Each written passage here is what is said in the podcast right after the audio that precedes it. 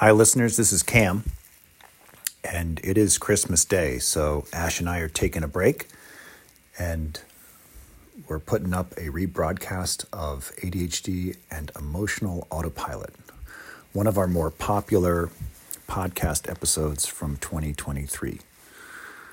So enjoy, and uh, have a little time with friends and family in the holidays, and we will see you in twenty twenty-four. Hi,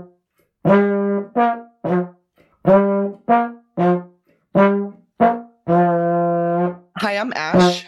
And I'm Cam. And this is Translating A D H D.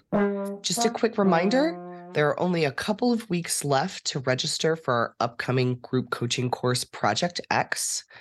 That class begins Tuesday, April eleventh, and meets at eight thirty p.m. Eastern.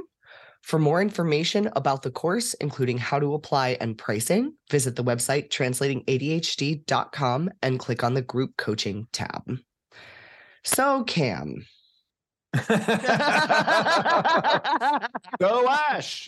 So, Ash. That's what I was waiting for. That's what I was waiting for. Listeners, if you could have seen the blank look Cam gave me when I said, so, Cam, he was waiting for me to say more. So let's try that again. Yeah, I was looking at my notes in my mind. I was like, so Ash, what else are you going to say? So Cam, what are we talking about today? What we're talking about today, there's so many different directions we could go in from last week. Last week, we talked about what we call the in-between place, this place of as we're developing awareness and, and understanding of our A D H D. Right, to start to understand, to start to own, and to start to translate. It can be a little squirrely. It can be a little uncomfortable because it's this state of new awareness, new information. We did an old episode on this, Ash, the grieving around an A D H D diagnosis, of grieving that person you would never be. So there's a lot of emotions here. There's also this, as you're trying to move away from the A R C, Adrenaline Response Cycle, the ability to respond and react, the ability to deliver work in the eleventh hour, is that you kind of find your place in this a bit untethered. And so that was the operative word last week, of feeling untethered. And so I was thinking about, you know, different directions to go in today, and really thought of this one that I see often is, you know, you can kind of scramble back to A R C, the safety of that one pony. You can stay in this uncomfortable place. And there's a number of other things that we can do. And I want to speak to one of those. And I'm just going to call it emotional autopilot. So autopilot is something that we often do any given day. Autopilot around our plans. Autopilot around our schedule. I made my list for today. I've learned that it's likely that this list is not going to happen the way that I have it, but that's taken some time. What I used to do is make a list and then just assume that it would happen, and then be surprised and frustrated that it didn't happen. And along with that kind of autopilot setting of sort of establish a plan for the day and then expecting it to turn out that way, we can kind of dial in our emotions in the same way. And we talked about this in episode seventy-eight when we introduced the emotional health ladder. And that autopilot is this middle level, this middle level of we are showing up and our emotions are on autopilot. And as we drop down that emotional health ladder, we drop into survival. As we move up, we're more aware and more at choice. And level two is attending to. But today I want to talk about, again, what can happen and, and why this is. Straight out of the gate, how A D H D comes into play with autopilot is cognitive inflexibility and prospective memory challenges, to sort of anticipate how a day will play out. Those are executive function intents. So what we can do, though, is, you know what we were talking about? Ash and I do these sort of philosophical conversations. It's kind of fun. We sort of meet where we are and sort of share what's going on for both of us, and and thinking about different directions we can go in with different aspects of translating A D H D, whether it's the group coaching or new offerings or what we're talking about on any given day. And Ash said something to the effect of, you know, I think people are under a lot right now. There's too much, too much data, too much information. Just given what's been going on for the last three to five years is that a lot of us are hurting. And it's a very natural thing to not want to feel that, to put a lid on that. It's almost easier to kind of just close that. Let's just seal that up in a mason jar, put it on a shelf, and set it aside. Again, as we do that, this is what we're calling kind of emotional autopilot, to partition it and set it aside. Because in a way, it's easier. Yeah, I'm, I'm going to toss in a sidebar here because it's funny, but I would like you to imagine all of the emotional upheaval that all of us have been under for the last several years and having your entire physiological response to emotion change overnight. Because here I am going through a second puberty, and the way that emotion moves through my body is different than it used to be. So just an aside, I don't necessarily want to go down that tangent, but it's so interesting, and I just had to toss it in there. Well, I appreciate you sharing that, Ash, because you know what you're bringing is there's some curiosity and awareness there. And that's what's available when we pull that mason jar off the shelf and crack that lid. We're not suggesting that you pull the lid off people and have that full emotional experience, because it can be too much. With emotional regulation challenges, there might be too much going on. But today we're going to talk about how to bring emotions in, because they're so essential. There's something that I've learned in the last several years is the interplay of executive function and emotion, and how emotions drive our desires. We talk about purpose, and we talk about Project X, and we talk about agency. We talk about wanting to have some sense of control and choice in our day. But emotion comes into play around what we're attending to, what we take action on, what we care about, and what we don't care about. So when we crack that lid, often what we're presented with is that inner critic. And the inner critic's like, you don't have this, you don't have this, you don't got this, you suck, and you still don't have this. And so naturally, yeah, you want to kind of crank that lid down and set it aside. And like, you know what, I'm just going to partition these emotions. But then what happens is, again, one of these cause and effect dilemmas. We're going about in our day, and then something happens. The plan doesn't go according to plan. Or again, something pops up where we get upset, someone around us gets upset, and then we have this emotional fallout. And then we can get flooded or triggered or have a really big emotional response. And this is where a lot of attention is in A D H D land right now. D E S R is the big term, and we've talked about that here before. We want to look back at, again, where can we address this proactively? And where we can address this proactively is to loosen the lid there and to bring some of that awareness and curiosity and empathy to your situation. So that inner critic and those negative emotions, they are three to five times stronger than positive emotions. This is what neuroscience is telling us, is that signal in the brain is three to five times stronger. So it's going to get your attention. And oh, Ash, recall, what are we wired for? We're wired for the big signal. So the big signal is this negative signal. And it's like, you suck. What are you doing? Stop your free fall. Stop doing that. You know, last week we talked about the big brainer can be kind of, when they're untethered, feel like they're in a free fall. And the fast brain, when they're untethered, it's sort of like they've taken off all the restrictor plates, and their race car, train, rocket ship, whatever you want to call it, is in this sort of just constant acceleration, faster and faster and faster and faster. And then by the size, then you've got this inner critic, like judging and persecuting and punishing the whole way. I will argue that because of our connection to that A R C system and fight flight, that we're wired into that, because that's what we've used to get things done, right? That consequence-based motivation system. What's the thing that's going to bite me in the butt that I'm going to address? We access that fear center. Because of that wiring, I'm going to say that signal is even more than three to five times stronger. Let's just double that, six to ten times stronger.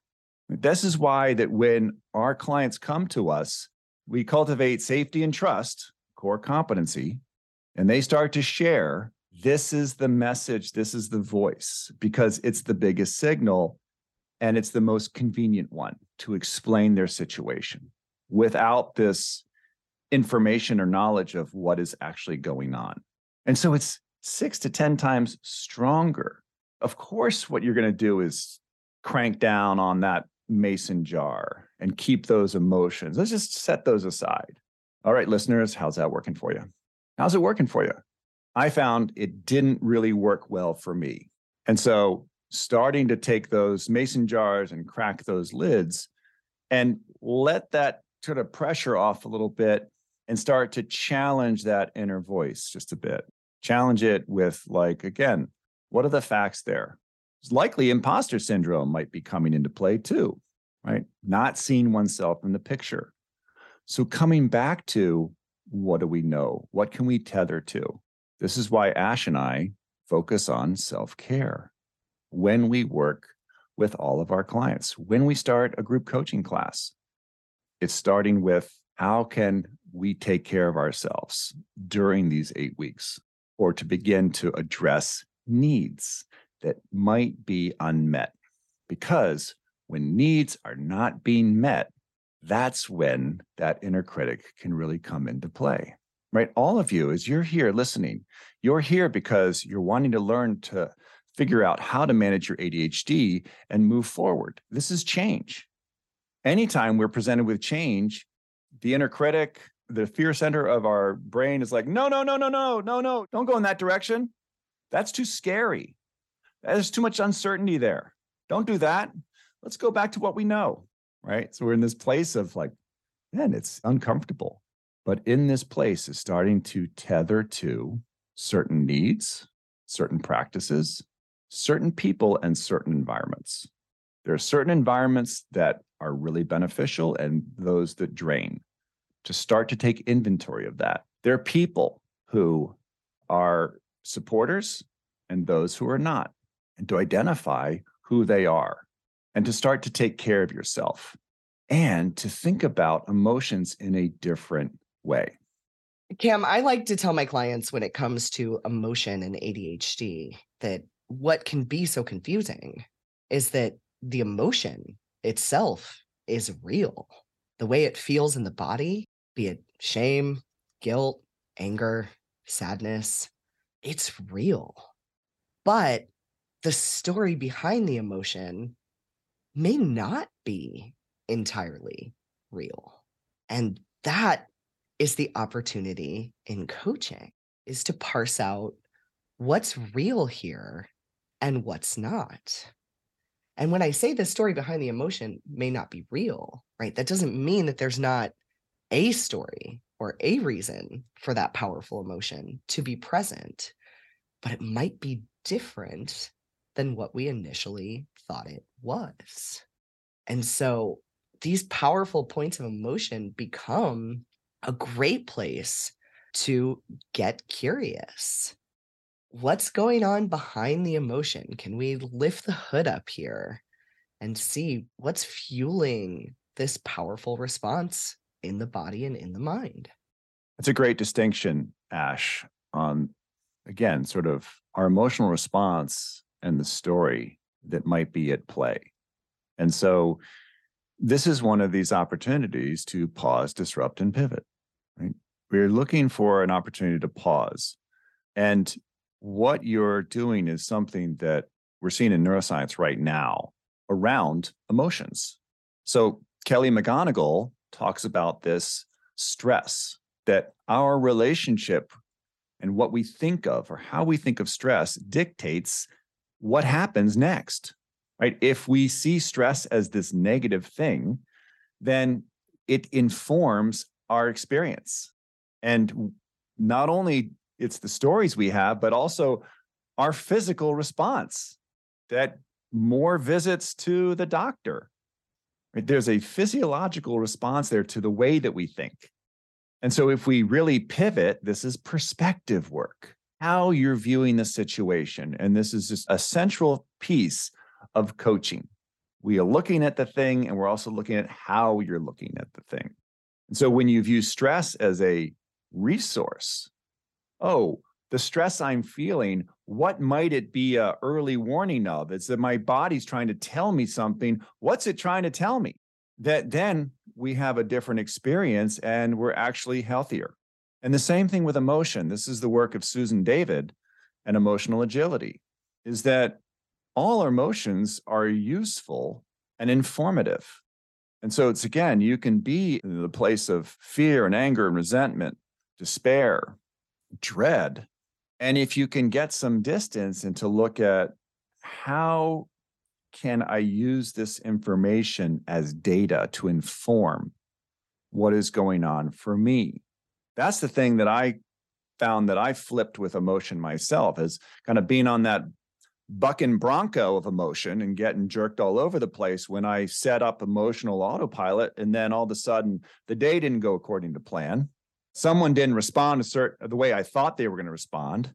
And I got that surprise. And then I'm in that emotional dysregulation place of getting triggered or that emotional spike. And then I'm riding that emotional intensity and I'm just beholden to that versus what's going on? Why am I having this response? And how might it inform this situation? So it's taking emotion and really starting to put it in this category of a resource, that emotion that is positive and negative. And even that inner critic, is the inner critic or the judge or my avoider, are they trying to tell me something? Right? So not to be beholden to it, but to take it as data and kind of take that step back. How is this playing into my story, right? What's it informing here? And can I step back and consider and weigh and think about this? And when we do that, there's a certain agility or a dexterity with that curiosity that, again, it bumps us out of that emotional autopilot place and into more of this attending to, paying attention to, where that emotional voice is more informing than, again, we're just trying to keep as much distance from it as possible. Cam, I saw this play out with a client of mine who was probably more aware of her mind-body connection than any other client I had worked with previously. She brought the topic of migraines to a coaching session and wanted to work backward from the point that she gets a migraine to see if she couldn't adjust her experience to avoid a migraine altogether. Because what she knew is when she was under a lot of deadline pressure, that was on the other side of that deadline pressure, when the deadline had been met, that was a time that was ripe for a migraine. And so we did. We started to work the problem backwards. And as we did this, she got more and more data about what that threshold really looks like. You know, because at first, the only information we had was if there's a big urgency push, chances are you're going to get a migraine. But the more we revisited this topic and revisited this topic and looked at it when there was urgency in the picture, the more granular we got, the more she was able to understand sort of what that threshold actually looks like, because real life is not all or nothing. Urgency is always going to have a place in all of our lives. So going at this with the goal of eliminating urgency altogether is just not realistic, but instead going at it with the goal of understanding when urgency is present, what other conditions lead to a migraine, lead to that strong signal from my body, that crash. Really, that's what it was for her, is a migraine is a bad crash on the back end of the A R C cycle. So how do I take care of myself enough to not crash to this point? And it was such interesting coaching. And in hindsight, better understand this now. I never really understood body-based coaching, although it's a coaching modality that is offered and is offered by the coach training program that I took. Well, I didn't have a strong connection to my body for most of my life, so no wonder that was a difficult modality for me to understand. So this client in particular, I learned a lot from and started to bring a lot more body-based coaching when I would notice that language from other clients, right? So listeners, how do you feel your emotion? How does it move through your mind or move through your body? For me, it's a very cerebral experience. It's very much up in my mind for the most part. It's almost like my body is not even part of emotion unless I am holding anxiety. That is the one time where my body is very much part of the picture. But for a lot of my clients, the body cues are what happen first, right? A feeling in the pit of their stomach, you know, a little bit of tension in a place, right? In a known place that leads to bigger challenges. Fatigue when they are otherwise well rested. So as you start to get curious about this, really a great place to start is starting to understand how you experience emotion. Because once you are a little more aware of that, then you can start to tune in to those signifiers. And you can catch them a little earlier and a little earlier and a little earlier, just as my client did with migraines, right? We knew the signifiers of a migraine when one was almost sure to happen. But as we backed it up more and more, she found earlier and earlier cues. That's a great example. And it really illustrates the first and third barrier of A D H D. So the three barriers of A D H D are awareness, action, and learning. And so really that exploration to get to that awareness place, to flip the switch on a migraine versus I need to avoid this at all costs, this is bad, versus, oh, wow, it's still unenjoyable and it's not great, but it's actually indicative of these thresholds of what is too much. This is where we started today, our discussion about, you know, A D H D is often this experience of too much data, too much information, too much emotion, not enough emotion, right? It's around management and regulation. But that work around that body-based coaching or somatic coaching, allowing the body to inform what is going on, paying attention to, again, the factors in play, whether they're environmental or not. And so taking that awareness and then bringing it to learning in those two barriers. It reminds me of a couple of weeks ago when I was sharing the example of the client who was kind of getting into their, playing around with their emotions, right? That whole FOMO around the day trading and that intense emotional response, the fear of missing out, missing that key trade. And so the client going in and setting the parameters and going in and sort of exploring and learning, right? Developing more awareness about his emotions and his emotional responses. What came out of that? Something very similar, Asher, around thresholds and limits. And this is one of those things that we want to become curious about. When we are untethered or we're fully in A R C, we often just go toward that big signal. And in the brightness of the big signal, boundaries go away. Those helpful structures disappear. We don't really know where the limits are.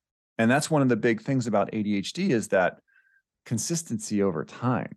As you were talking there, I just thought of someone in a group coaching class where it was this mix of emotion and time.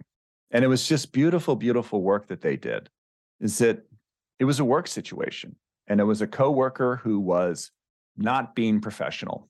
And the student who was in the class had admitted as much that in the past, if someone's not being professional and it reflected personally on them, that would have a strong emotional response. And then they would engage directly, right? Like, go tell this person exactly what they're thinking.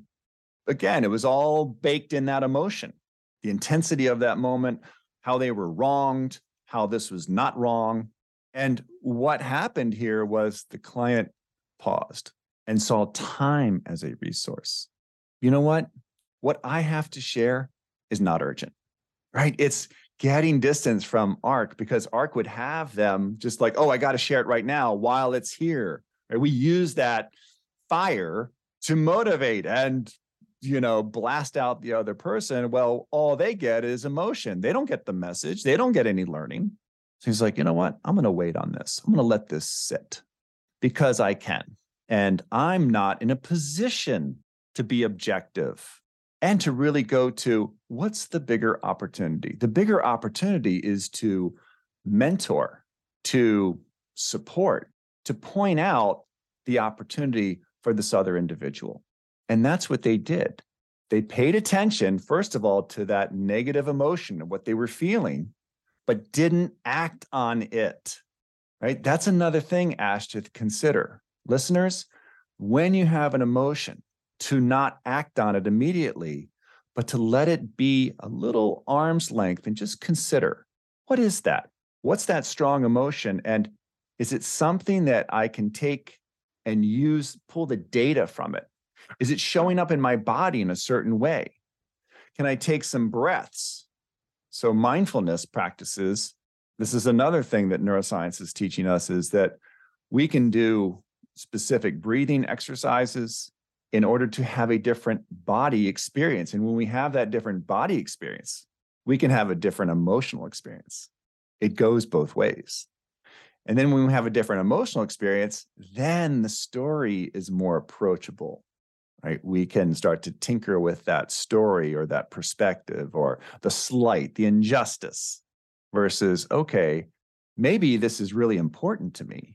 Maybe that's why I feel so strongly about this. So how can I proceed forward more informed? Really interesting stuff, Ash. And I think that we're onto something here that we might continue to explore in future episodes.